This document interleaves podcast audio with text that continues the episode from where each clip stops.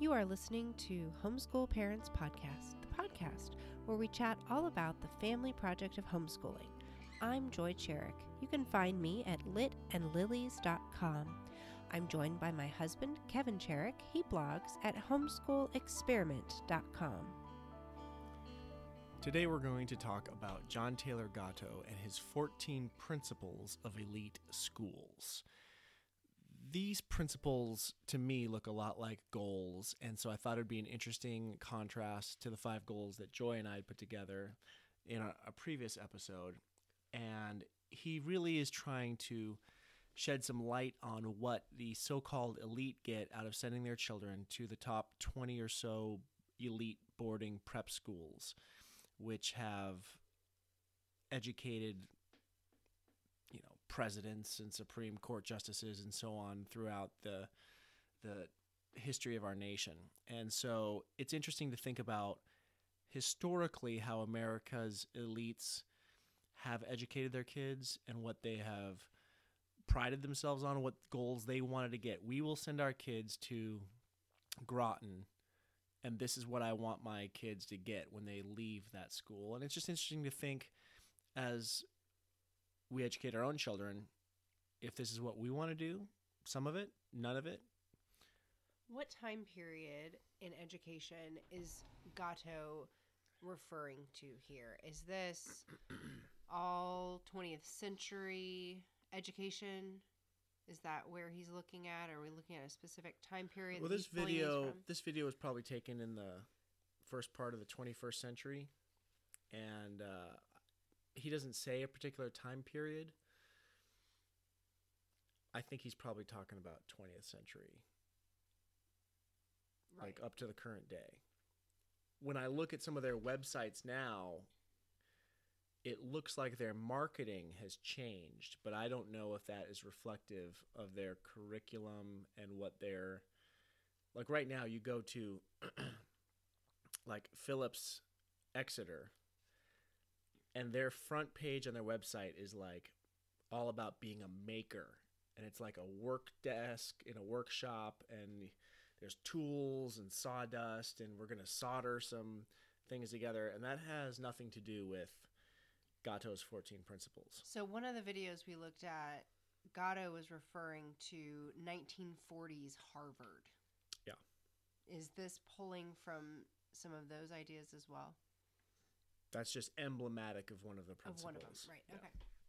So, without further ado, we're going to jump right in to John Taylor Gatto's analysis of what the 14 principles of elite boarding schools are and what they teach the first one is no kid should graduate without a theory of human nature developed through the study of history, philosophy, theology, literature, and law. Well, that's interesting because uh, they have theology on there, and theology is grossly excluded from our educational system in America today? Well, remember, a lot of these schools have historically had Christian explicit yeah. Christian founding and and mission. Um, and I didn't really know what to do with this first principle at first. I didn't really know what it was talking about. And as I thought about, okay, that every graduate should have a theory of human nature. This is really what is man? Uh, what are the unchanging components of man over over time and over history? What makes a human different from the animals? Is, yeah, is an important thing to be able to articulate. Well, and it's also important because if our elites, you know, the governing ruling body that makes up the boardroom, the court systems, uh, the academic halls, uh, the government. The yeah, the halls of government. I think we're suffering right now a little bit in our politics because it's clear and evident that a lot of people who are now in those positions do not have a theory of human nature, or if they do, it is completely uninformed by history, completely uninformed by philosophy. uh, by law. You know, you can't have a, a a realistic understanding of human nature and then say that socialism is a workable philosophy. So that would be the understanding of the study of law, is what you're saying. That particular aspect of how laws, socialism, laws that embrace socialism, how that affects people. Well, I think you would get that through history of the 20th century. Sure. Yes. Uh, that that you can almost look at the history of 20th century as the century of of socialism experiments. oh yeah. We see it in Russia, we see Yeah. it in Cuba, we see it in China, we and you know now in the 21st century Venezuela, we see it in uh, Cambodia, everywhere. Doesn't go well. Hundreds of millions of deaths, Yeah. s- famine, starvation, Yeah. wars. Uh, this is not 1346. This is the 20th century, uh, and we have, you know, well, it just wasn't implemented enough. Philosophy of man, So philosophy let's talk speaks about the same way. philosophy, Mhm. since I'm actually not very familiar with philosophy. Uh, Aristotle, Plato, is that what they're talking about?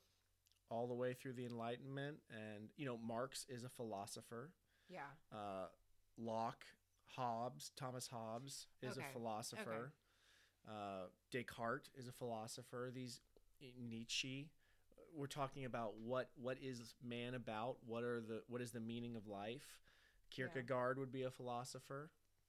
You've read your your Kierkegaard. Yep. Um, and so, you know, obviously theology, you go through uh, the major monastic, uh, monotheistic religions. You go through uh, literature, which is just a way to illustrate these principles in different ways. So I, I think that's a, it's really phenomenal because when you have a, a theory of human nature grounded in reality, you're going to be able to navigate the world much more cleanly because you're not surprised that people are reacting the way that they do to Yeah. you, the institutions you're a part of, your family, the government, etc. So I think that is important. There is something that roots a person when you have a deeper understanding of these elements. I'm specifically thinking of history.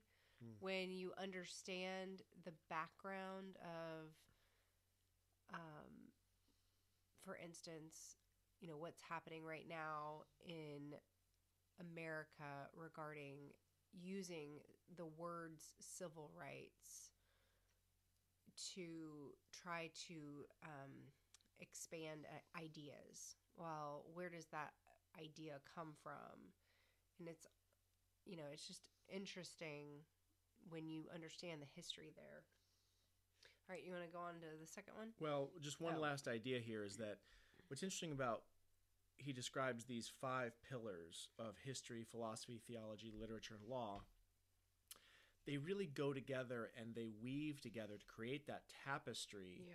uh, because they influence one another. You know, we can look back at the historical founding of the United States and we can show direct lines to the philosophy Well, and true. theology that informed the decisions that the founding fathers made at the Continental Congress. We can look at literature that was informed and defended those decisions Yeah. uh, founding and supporting and kind of cheerleading the, the the themes and ideas of the revolution, and then obviously they created laws, um, and so these things all reinforce and stack back on one another, which is why it, you know it's such a mistake to do things in isolation, and that kind of harkens back to one of Gatto's famous uh, seven lesson school teacher, which you know he says I teach the the disconnected and unconnectedness of everything meaning I rain information down at random upon students Right. and do not show how it is connected, which is the opposite of what he says elite Well, schools show. And Charlotte Mason talks about this in the silent science of relations, how everything is interrelated and we ourselves start making those connections as we study across the um, different array of subjects. So, Gatto's second principle, and I don't know if these are prioritized, but I like to think so. I had them written down. Yeah. Number two every graduate should have a strong experience with the active literacies. And he points this out a number of times in a couple different speeches and talks that he gives this idea of active literacies, which he defines as writing and public speaking. He says that you should be able to effectively and persuasively speak or write to any audience. If you can do that, you are strong in the active literacies, writing and public speaking. He says that they are easy to teach. Strong writers become so by writing 300 words per day on a given theme or topic. Public speaking is a skill that is developed by giving each student regular opportunities to speak in front of strangers. Now, is he speaking about high school age students in Yes. particular? Yes. Okay. So they are kind of easy in Yeah. his literally you simply have to pick and plan a theme of the day and Right. say write 300 words on this. Well, s- tell about um, what he what the experiment in Harvard.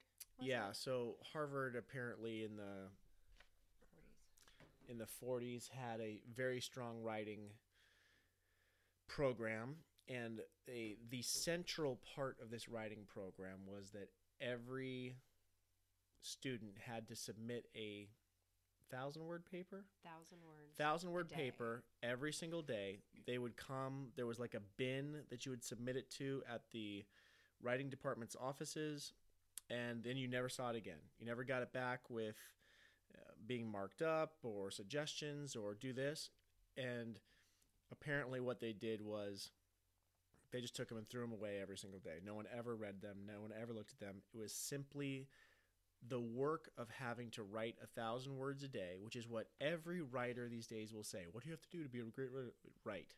Sit down, butt to seat, right?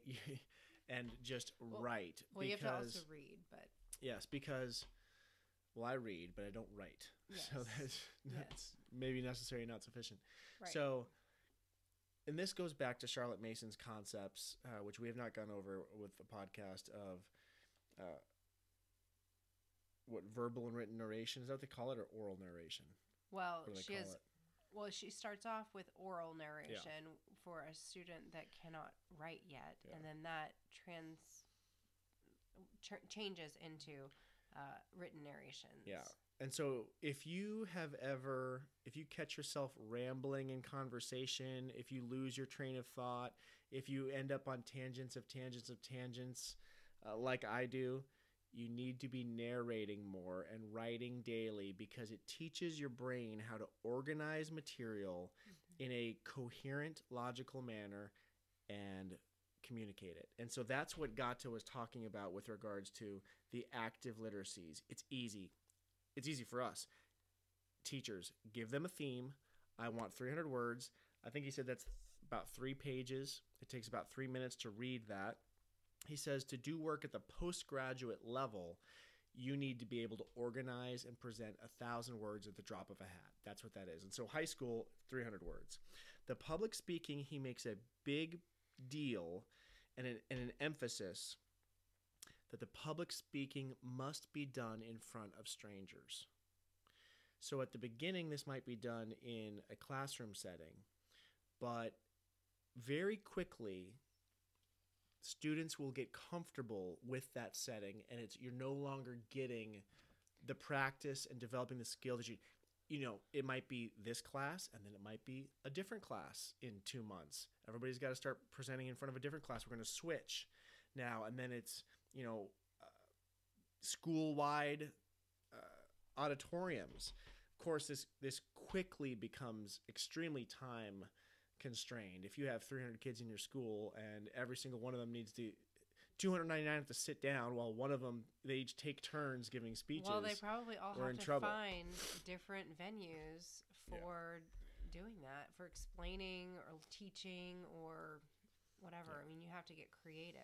but the emphasis is you must find opportunities to make um, oral presentations to strangers. That's the key. I and I love for this. I love um, Toastmasters. Oh yeah. It's great as a foundation. Do you It- think that works for high school students? to do? absolutely, they could absolutely. They could totally do it. Yeah. They could do it by themselves with with likewise, or they could do it in, in adult chapters. Yeah. absolutely no Yeah. problem. Um, so those are the two. Highly recommend the active literacies. Number three, the third principle of elite education insight into the major institutional forms. Gatto gives the example of the courts, corporations, and the military. Um, I would include government. And I he didn't expand too much on this. I think it's about navigating and understanding how these institutions operate. I think this is about power and the exercise of power through the institutional forms of our culture. You know, how does a city council actually work? How does a school board actually work? Do they just show up and what you see at the public meetings is everything? How does a board of directors for a nonprofit or a company work? How is a hospital actually managed and run? What happens here? So this made me think about ben- Benjamin Franklin. All roads lead to Ben Franklin. So in the book Digital Minimalism, he talks about Benjamin Franklin as this great socializer. Says he's the great socializer in American history. This is from page 205. His commitment to structured activities and interactions with other people provided this restless founder great satisfaction and, more pragmatically speaking, built the foundation for his successes in business and then later politics. Few can mimic the energy Franklin invested into his social leisure, leisure but we can all extract an important lesson from his approach to cul- cultivating and fulfilling leisure life. Join things. So, Franklin was involved in associations, lodges, volunteer companies, other groups, and other organizations. I mean, it just keeps listing all the different things that he was involved in. And why this is important as we're looking at understanding how the courts, how corporations, and how the military operate. We see a man who's really influential and had a great understanding of human relationships and pulling people together. And he he even did things with the weather where he would send messages all across the region and would gather information about what was happening in the weather just all around the area that he lived or just even further up and this just shows a great um, just understanding of people but also a curiosity to pull people together. So I think we can learn from these more formal ways that we've been we've organized ourselves through the courts, corporations, the military as John Taylor Gatto talks about. Number four, the fourth principle of elite schools repeated exercises in the forms of good manners and politeness, based on the truth that politeness and civility are the basis of all future relationships and alliances. Access to any place you'd like to go.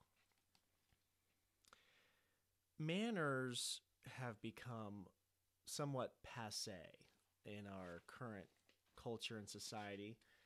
I remember my grandparents for Christmas one year sent me an etiquette book. And this was a completely worthless gift. It had information about finger bowls and a level of kind of upper crust fanciness that I had not then and still have not now encountered. And when you are speaking to high schoolers in a public school setting where they are warehoused amongst their peer group only, and that is their almost entire experience, manners are actually a detriment to social standing, which is why my guess is that elite schools give exposure, we've already talked about, to some of these different institutional forms politics, courts, governance, charitable foundations, and non governmental organizations, uh, the military. All of those things have certain decorum requirements. You may remember a few years ago there was a big to do about you know no hats and uh, a certain dress code at the United States Senate, and that some politicians were challenging these oppressive, uh, patriarchal modes and codes of conduct. But this is the way it has always gone, and so Gatto points out here that you you leave these items out of education at your peril. You will be there will be a glass ceiling over how far you can go. You know, it's been said it's a cliche, dress for the job you want. And so then we all have these people running around with Batman suits on. I took this too seriously. That's what good manners and politeness get you. And that's something that the, that the elite want their children to understand and to be fluent in deploying good manners depending on their situation. Being able to read the social situation and adapt themselves to that situation as required Yeah, I mean, it's something that actually, again, Ms. Mason talks about regar- regarding one's duty. And I think we've lost a sense of duty to one another and even to s- different stations.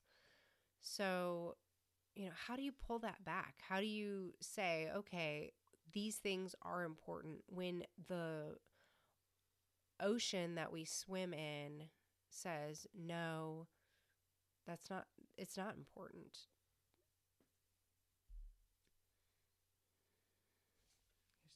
I don't know. All right. Number five.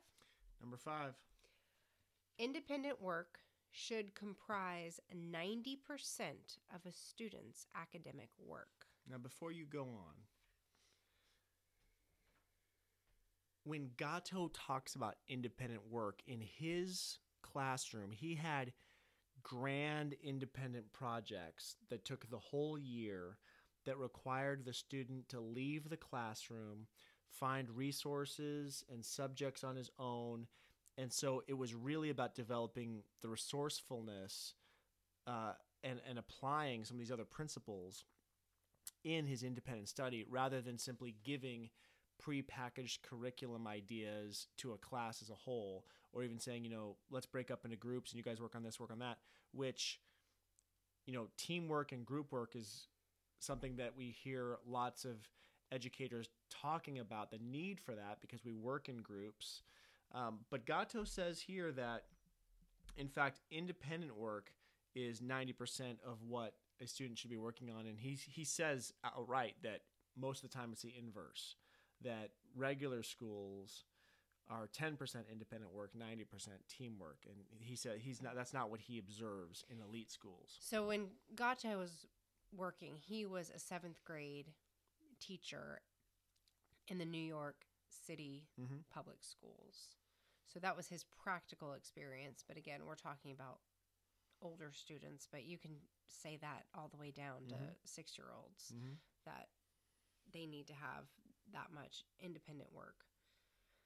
So I pulled this quote from uh, volume six, chapter one, from uh, Toward a Philosophy of Education by Charlotte Mason, because again, it just, these principles that Mason talks about, but that Gatto is cha- talking about, these are universal. These apply to any generation. You know, they're bigger than the people who are saying them. So she talks about education is a matter of the spirit, which is a quote that someone said, you know, beyond her time. No wiser word has been said on the subject, and yet we persist in applying education from without as a bodily activity or emollient. We begin to see light. No one knoweth the things of a man but the spirit of a man which is in him. Therefore, there is no education but self education, and as soon as a young child begins his education, he does so as a student. Our business is to give him mind stuff, and both quality and quantity are essential. Naturally, each of us possesses this mind stuff only in limited measure, but we know where to procure it, for the best thought the world possesses is stored in books. We must open books to children, the best books. Our own concern is abundant provision and orderly serving. So it's, you know, a lot of words to say self education is the only way someone is going to be educated. And in order to be educated, you must be reading books. The best books. The best. Yeah. I love that. It's very important. Yep. Number six. The sixth principle of elite schools energetic physical sports aren't a luxury, but the only way to confer grace on the human presence. That grace translates into power and money. Physical sports also give practice in handling pain. You can go all the way back to British public schools, which are actually private schools. I'm talking about the officers' corps of the British Navy and Army developed on the fields of Eton.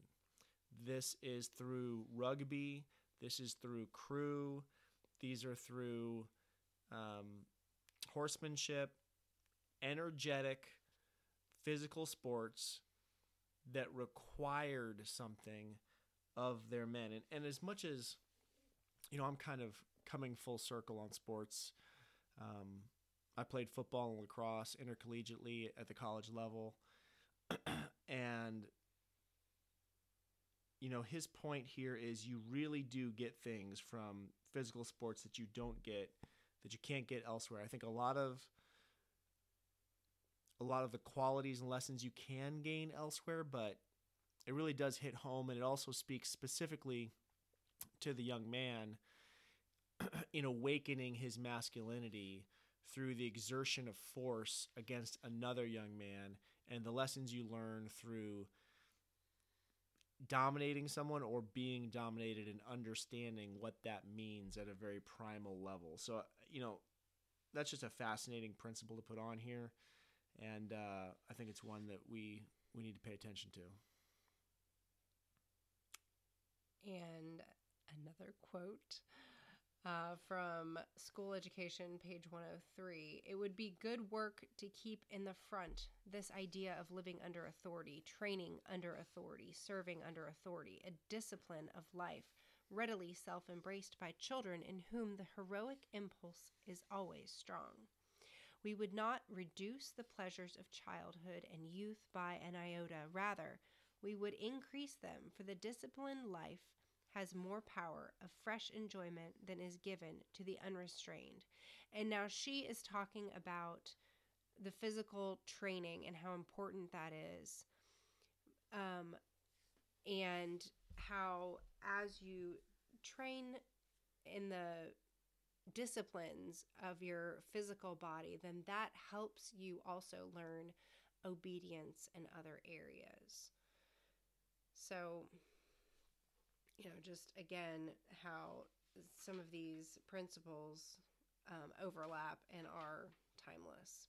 Number seven, a complete theory of. Hold on. Oh, I'm not oh, ready yet. Oh, I don't think you can leave item number six talking about energetic physical sports without talking about Theodore Roosevelt. oh, yes. The great champion of the strenuous life. even though he reformed football because people were dying by just plowing head to head into one another in the scrum, you know, he was a huge sportsman, loved uh, these types of energetic He was a sports. boxer. He was a boxer. I wish to preach, he says in his speech from 1899 of the strenuous life, not the doctrine of ignoble ease, but the doctrine of the strenuous life, the life of toil and effort, of labor and strife, to preach that highest form of success which comes not to the man who desires mere easy peace, but to the man who does not shrink from danger, from hardship, or from bitter toil, and who out of these wins the splendid ultimate triumph. Uh, the strenuous life, I mean, we got to get this on the wall somewhere. It's long, it's amazing. Uh, Google it. All right, Love Teddy. number seven. A complete theory of access to any workplace or any person. You'd be better off setting a kid the challenge of getting a private meeting with the mayor of Los Angeles and let him work for a year to set that meeting. How to access the governor, places, or people that they need. I think this is fascinating. I think it can um, perhaps get a little cute. You know, if you've got a 12 year old, it seems like it might be easier to get a meeting with uh, some of these powerful politicians than if you're 30.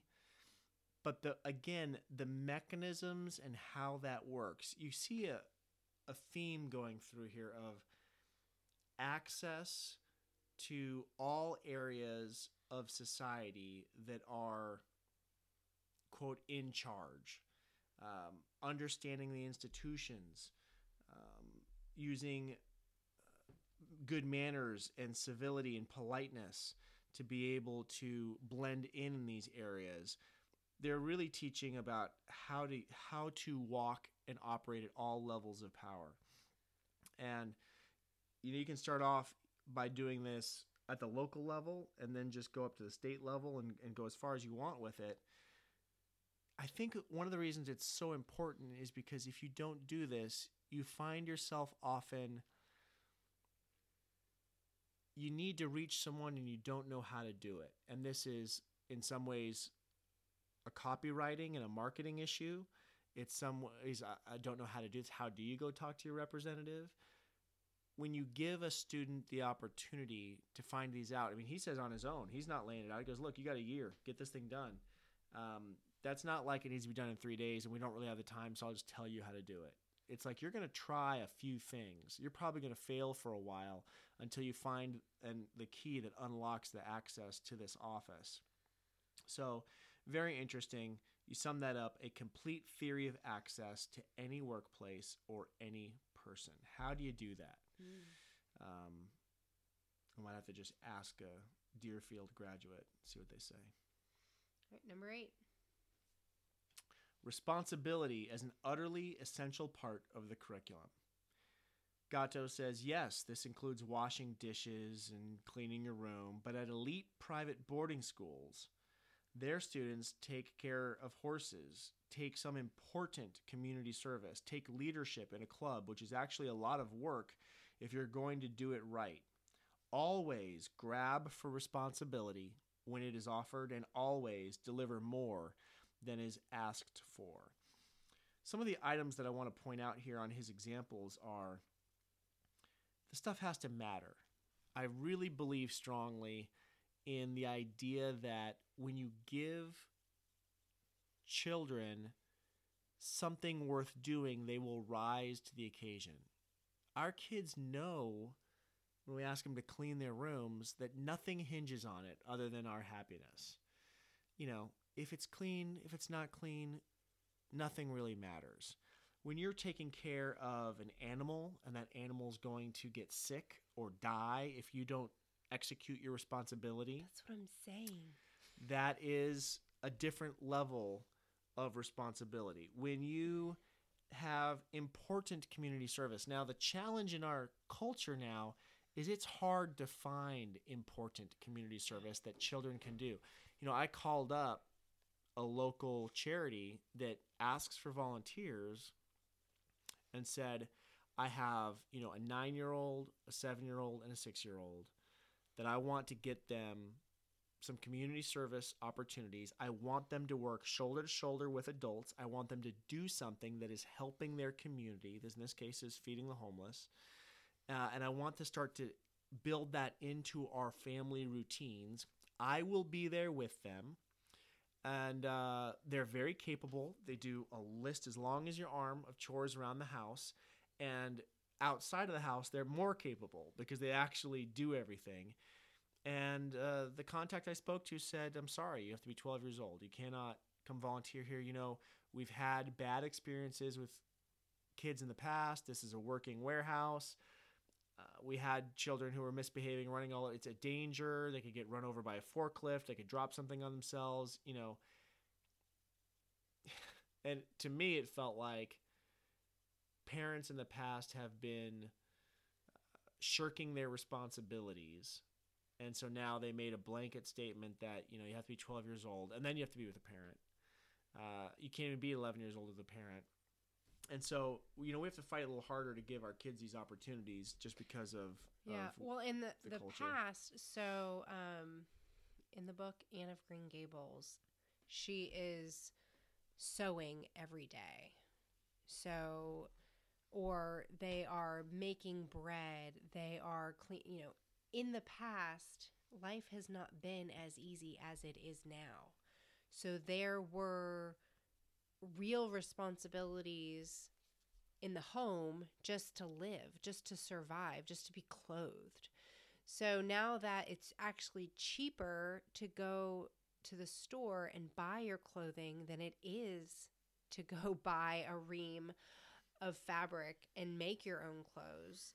You know, now we're in this weird world where it feels like when you're making things or you're, you know, going an extra step, it's not actually helping. You know, uh, the guy across the street from us, he is a Mr. Fix It. I mean, he's always tinkering with something. And the other day, um, he was helping us sharpen our knives, and the kids looked down. What's that?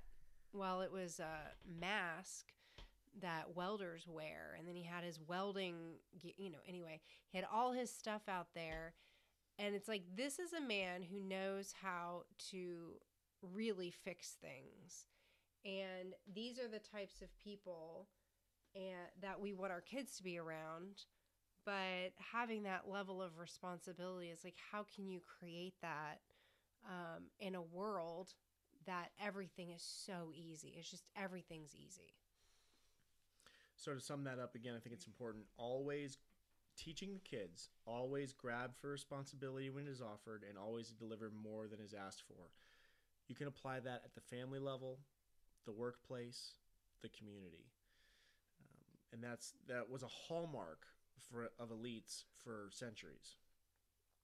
Yeah, and perhaps sports is a good way to be able to apply that in this culture. Um, but you, anyway. Number nine. Number nine on principles of elite education arrival at a personal code of standards, standards in production, behavior, and morality. Um, Gatto did not expand on this concept very much. And so I'm going to move from Gatto to Rafe Esquith, who explicitly teaches the six stages of moral development according to Lawrence Kohlberg's model. Uh, stage one is I do things to avoid punishment. Why do you clean your room? I don't want my mom and dad to be upset with me and discipline me. Step stage two is self-interested orientation. What's in it for me? Uh, you know, stage if stage one is the stick, stage two is the carrot. Is oh I clean my room so that I will be able to play with my friends. Uh, stage three is interpersonal accord and conformity, social norms, the good boy or good girl. Uh, I do these things because that I clean my room because that's what a good boy does. Okay, great. Stage 4 is authority and social order, maintaining orientation, a law and order morality. I do this because of the rules of society. Uh, stage five is a social contract orientation, and stage six, which few people ever get to, is the universal ethical principles of I do things because it's important to me. You could also say, I do it because it is right. A right according to their personal standard of morality. Well, remember, we're going to differentiate here for a minute Mm-hmm. that we're not basing things on ourselves. We're basing things on something that's higher than us. Because, as we saw, and we can link to this article, um, third world countries base things on themselves. First and second world countries base things on a power greater than themselves and a Mm-hmm. higher authority. God, um, I think all of the second were world all- countries are Yeah. God, and Mhm. then um, the first world countries were even like historic. Um, Yeah, this was this was um, categorizing the world differently than what we think of as first and third world according to economic Yeah. development. It's a different. So when we say first world, we don't mean economically developed the U.S. or third world. We don't mean we mean the mindset. it's a different. It's a different Yeah. uh, kind of grade. Um, number ten. Familiarity with the master creations in music, painting, dance, sculpture, design, architecture, literature, and drama. To be at ease with the arts. Apart from religion, the arts are the only way to transcend the animal materiality of our lives. I think, again, we can point to a failure in art appreciation in our culture, which is why we are so obsessed with the material and consumerist culture that we have. There's no beauty in our culture anymore you know, can you really honestly say that the music that we're producing broadly today is better than the music from the Baroque period, like great classical music? I mean, you have to be insane to say yes. I think that you know this Britney Spears pop music is is you know majestic on the level of you know Bach, Beethoven, et cetera, et cetera. Um, so we've got a real problem there. And, and I was listening to the autobiography, I'm going to tip my hand here, of, uh, oh, what is that guy's name from National Review? William F. Buckley Jr. And his father had not only, you know, a piano and classical music tutor come to the home, his, he, he and his huge Catholic family, his brothers and sisters were all tutored at home until I believe it was high school. But they were forced to sit alone individually in a room and listen to an hour of classical music every day. And he said it took about six months to gain an appreciation for the music. Didn't like it at first, took six months, and then, then they loved it. And then I was listening to a podcast with a professor. Uh, was it a professor? It was a producer uh, of classical music on NPR. And she said that when you are a trained classical musician, you're trained to listen specifically in a way that no one else is trained to listen the way that these kind of professional musicians are, so that they can hear and understand and bring out the depth and the quality of these classical masterpieces in a way that contemporary music just simply does not have that depth. That is one way that we can kind of quantify and assess quality of music is that there's a depth to these classical masterpieces. They're not an accident of history that just well anything that came out in from you know Right. Vienna and Austria uh, in that period would have been phenomenal. They they stand the test of time for a reason. Well, what's been interesting, we've been reading the Opal Wheeler biographies of the composers, m- many composers, and what's been fascinating about the childhood of these great composers, such as Bach and Beethoven and Handel, is the amount of music that they were exposed to as children. So, Bach, for instance, his whole family is you know the Bachs the singing Bachs the you know they have all these different musical capabilities So he grew up in this culture of of music, but not only that, they had um, just this deep love and appreciation for the different instruments. So, you know, as he's learning these instruments and trying to just enjoy them, it's like there he has a deeper well to draw from because he's been exposed to all this beauty and majesty, you know, around him, um, and not just you know, one day I'm going to pick up, you know, decide I'm going to play the harpsichord and I've never been exposed to this a day in my life. No, it's, you know, I'm getting, I'm, I'm around all this and then um, getting to perform and just delight in it, really. Uh, it's been really fun to enjoy those together and to get to know, you know, some of the ways these guys, like, one of them, Handel, his father wanted him to be a lawyer. Um, but again, he was just so taken by the music that he would steal away upstairs to play his. Um, oh, I forget what it was. It's not a piano. It's some some other type of piano type instrument, and uh, was practicing and practicing, and then he just started memorizing all these different pieces and um, you know, of course, is discovered, and you know, anyway, and we get Handel. So, anyway, Yeah, I think we don't get those life. The, our our children aren't going to have that exposure since we are not ourselves musical. You know, there might be other families that, you know, the, there's a culture of music.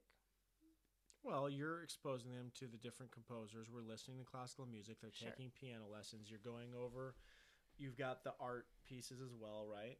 Yeah, but it's nothing that a family jam session would be, where you just see the musical notes dancing in the air and you're Well, I was going. I was going to. I was going to say that this is distinct from being an artist, Yeah, whether it be.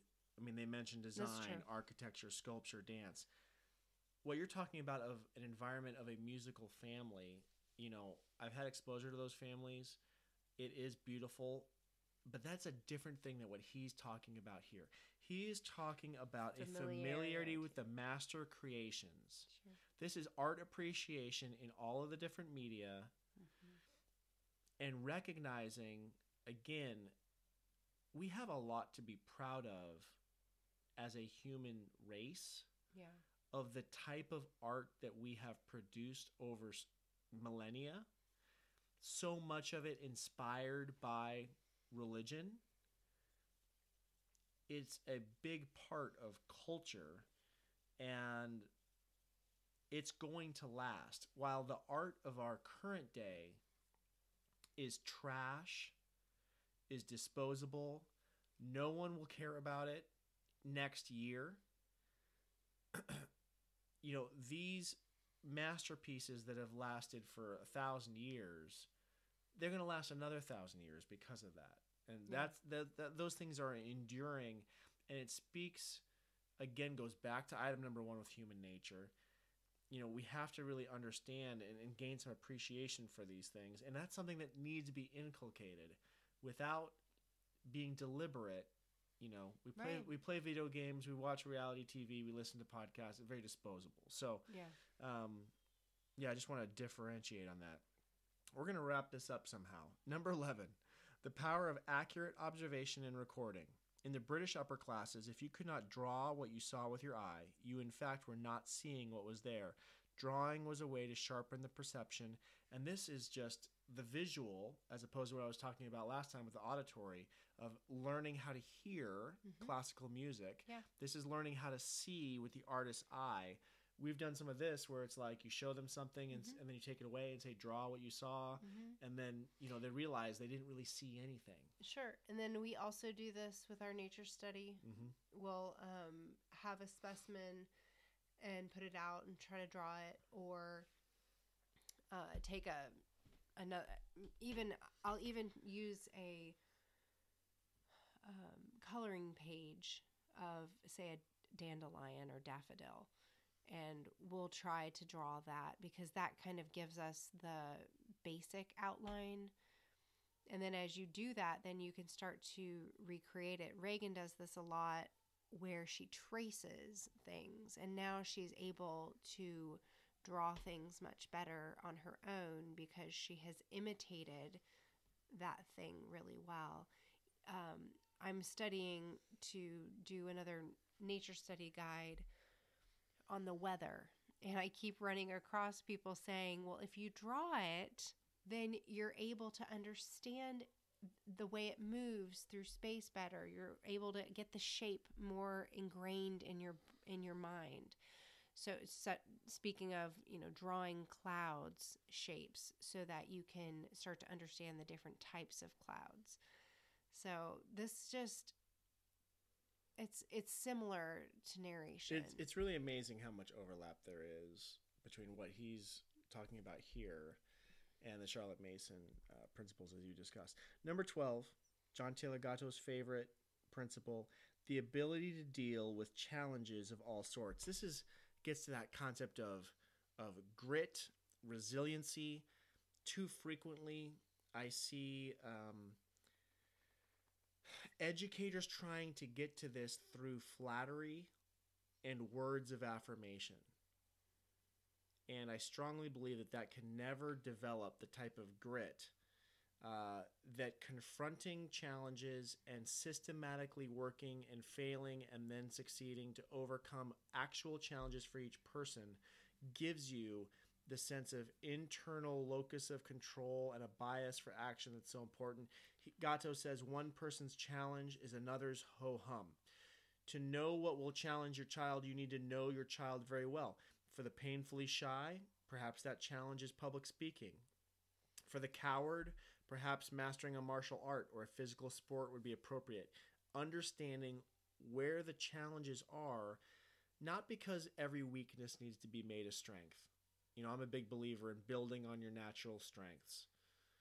But to understand that you have the ability to overcome and simply not shy away from mm-hmm. those areas that may be weak or may be a challenge. You know, you cannot go through life simply avoiding difficult difficulties.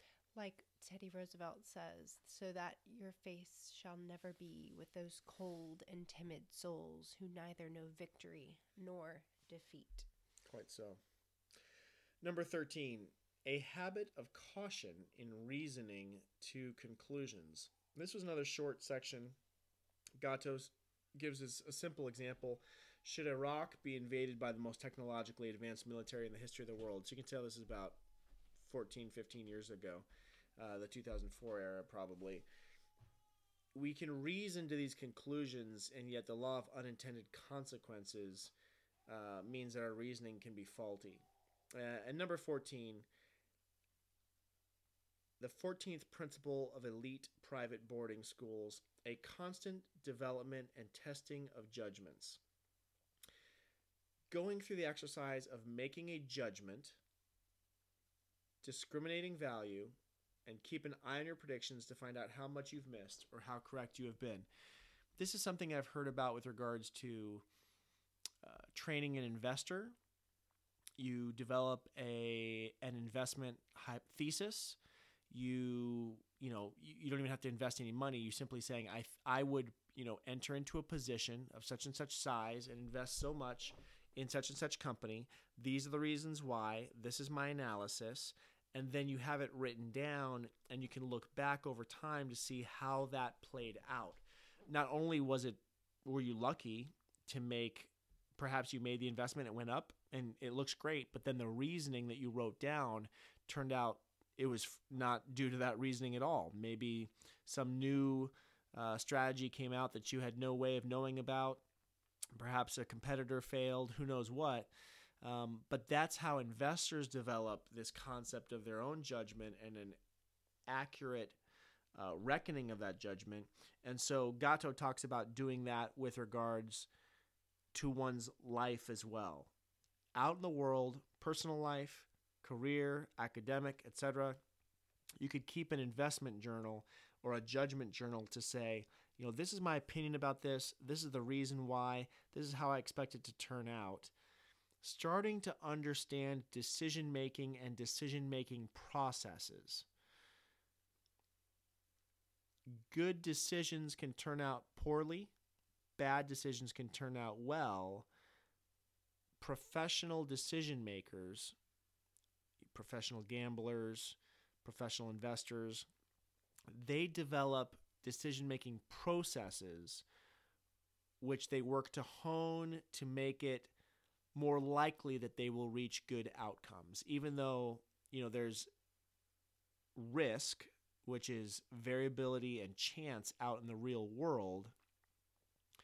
As you develop your judgment they would expect your judgment to improve. And so that is the 14th and final principle of elite schools, according to John Taylor Gatto. Uh, we'll do a little write up about this. You can find it on YouTube if you just uh, YouTube John Taylor Gatto, G A T T O, 14 Principles of Elite Schools. You'll see it. It looks like he's in front of some like Hawaii background. It's really bizarre.